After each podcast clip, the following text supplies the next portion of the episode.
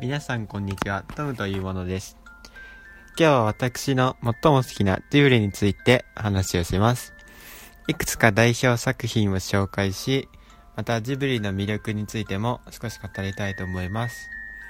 まず、誰もが知っているであろう、この千と千尋の神隠しについてです。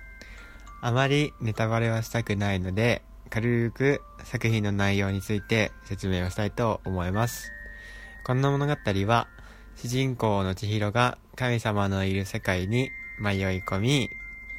そして様々な、えー経験をする話です。私自身、子供の頃は物語が少し難しくて、内容をよく理解できなかったのですが、大人になって見返すことで、また変わった視点で見ることができました。内容を忘れてしまった人や、まだ見たことがない人は、この機会にぜひ見てみてください。どれだけ年を重ねても面白いと思える作品です。少し面白い話で、冒頭千尋が車に乗っているシーンからこの物語は始まるのですが、実はこの車が宮崎駿の愛用車です。そういった小ネタが作品に散りばめられています。詳しい、えー詳しく知りたい人はぜひ調べてみてください。で、はい、ここからアドリブでいきます。まずあのージブリ、この、千と千尋の神隠しに出てくる、その千尋が迷い込む建物で、油屋っていう建物があるんですけど、あの建物がとってもあの、すごい凝ってて綺麗で、で、それをなんかひたすら書いてる時期が一時期高校生の頃あって、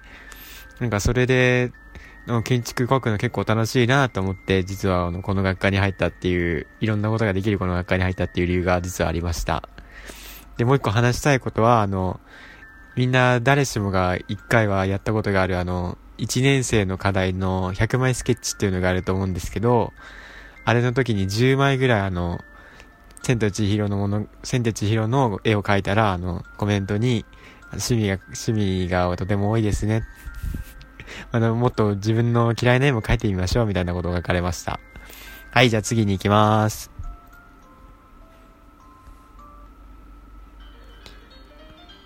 はい、次に私が一番好きな、えー魔女の宅急便についてです。魔女見習いのキキが愛猫のジジを連れて冒険に出る話です。えーこの作品は成功だけではなく、何か失敗した時、どうしたらよいのか、どう自分と向き合ったらよいのか教えてくれます。えー私はまた最近見返したのですが、とても考えさせられました。何か辛いことがあった時はぜひこの魔女の宅急便を見てみてください。とても励みになります。え実はこの作品はジブリが総力を挙げて制作した作品でした。故に大ヒットしたと言えます。今かかっている曲も劇中歌なんですが、とても良い曲ですね。はい、この作品に力を入れているのがとてもよくわかります。で、補足ですが、今となっては有名なホタルの墓、隣のトトロの2作品ですが、当時は工業的に大失敗していました。えそういった背景もジブリを楽しむ、えー一つのポイントだと思います。はい、ではアドリブでいきます。えっ、と、まあ、すごい幼稚な感想としては、やっぱジジがとっても可愛いです。なんかあの、ほうきに乗っている時に、落っこちちゃう、落っこちそうになるシーンがあるんですけど、このあの、よじ登、よじ登ろうとするジジがとても可愛いので、ぜひ見てください。で、あの、もう一個、面白い話が、ニシンパイっていうのが、ニシンのパイっていうニシンパイっていうのが、あの、映画の中で出てくるんですけど、それがなんかジブリのテイストなのかわかんないんですけど、とっても可愛く表現されてて、でも実はなんかもっと残酷で、パイの上にニシンが刺さっているのが本当のニシンパイらしくて、それをなんか